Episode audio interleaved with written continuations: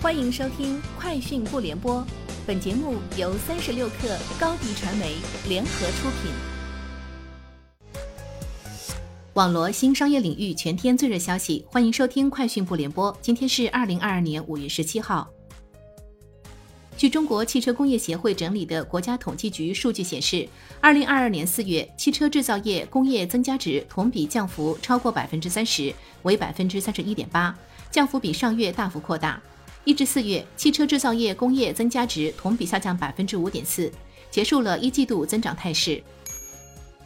腾讯音乐娱乐集团发布了截至二零二二年三月三十一日的第一季度未经审计财务报告。二零二二年第一季度，腾讯音乐娱乐集团总营收为人民币六十六点四亿元，同比下降百分之十五点一。非国际财务报告准则下，公司净利润为人民币九点三九亿元，环比上涨百分之七点六。在线音乐订阅收入同比增长百分之十七点八，至人民币十九点九亿元。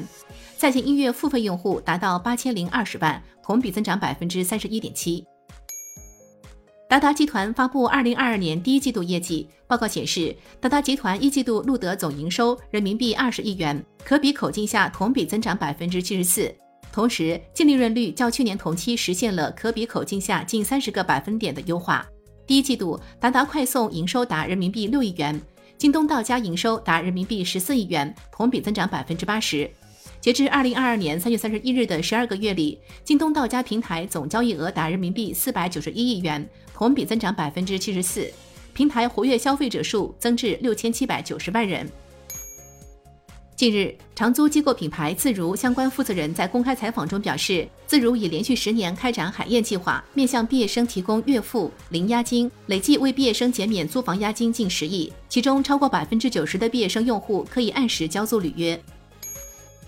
飞猪云游博物馆系列已于近期上线，用户可在飞猪官方直播间观看国内近二十家博物馆及历史文化景区的直播，包括秦始皇兵马俑博物馆、武侯祠博物馆、黄鹤楼等。飞猪数据显示，二零二一年全国博物馆讲解类旅游服务的预订量同比增长百分之三百。今年五一假期，故宫博物院、秦始皇兵马俑博物馆、恭王府、金沙遗址博物馆四场直播观看人次超四百万。三十六氪获悉。Sensor Tower 商店情报数据显示，二零二二年四月，抖音及海外版 TikTok 在全球吸金超过两点九六亿美元，是去年同期的一点九倍，蝉联全球移动应用非游戏收入榜冠军。其中，大约百分之四十八点一的收入来自中国版本抖音，美国市场排名第二，贡献了百分之十九点四的收入，超到阿拉伯市场排名第三，占百分之四点三。